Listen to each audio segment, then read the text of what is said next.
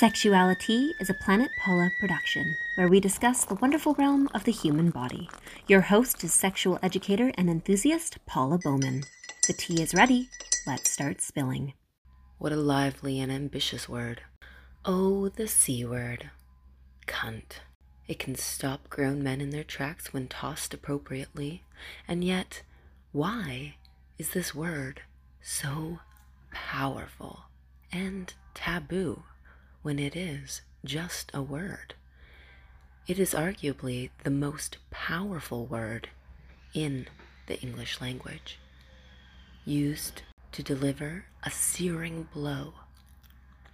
And yet, if we delve into the origins, which we will today, we find out that this word is so much more than an insult.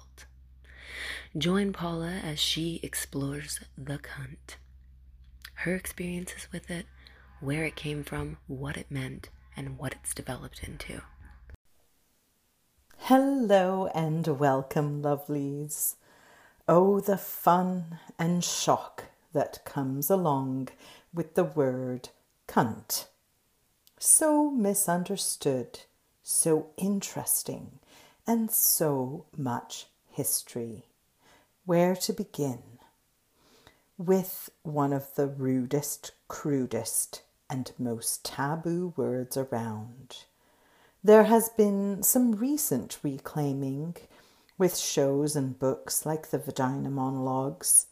I will never forget being in a huge theatre in Manchester with five thousand people plus chanting the word cunt. And yet, using it in my day-to-day hasn't been part of my experience.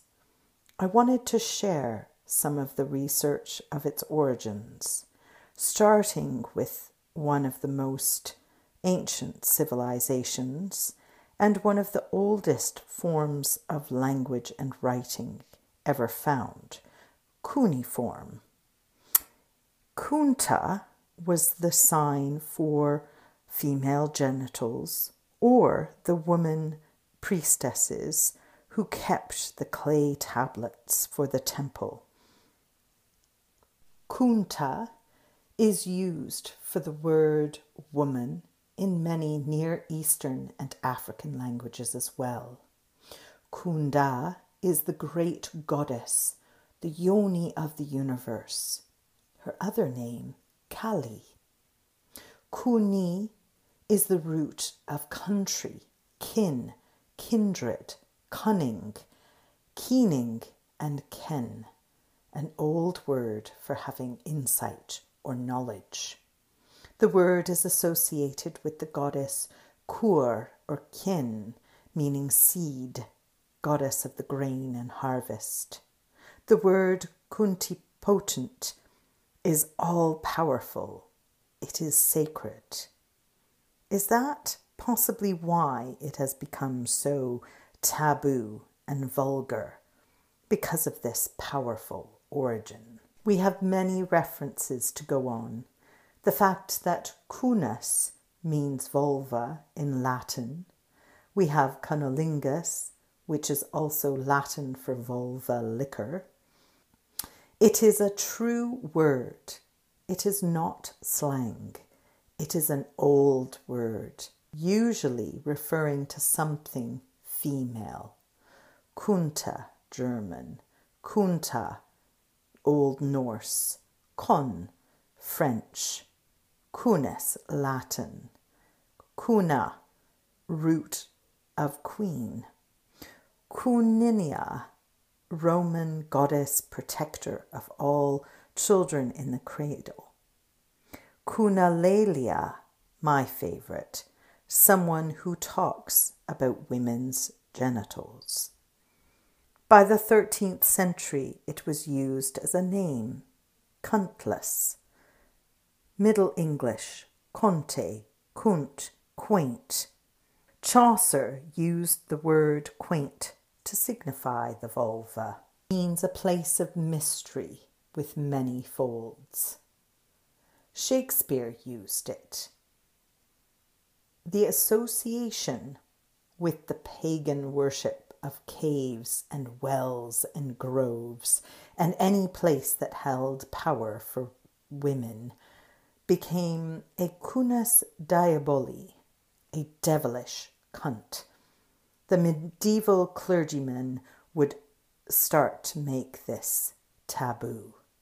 By the seventeen hundreds, "coony," "cunt," "quaint" became an insult and obscene.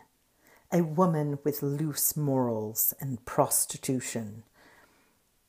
The Light District had names such as Grope Cunte Lane in London, meaning literally where you would go to grope a cunt.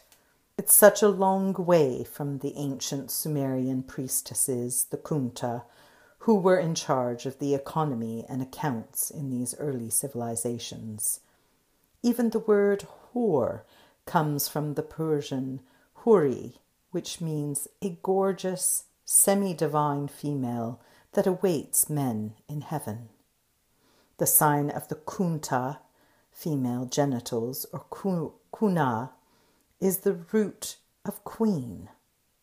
When we say cunt, we are actually acknowledging the power of woman. Is this why it's so squeamish and taboo? Is it really about this power?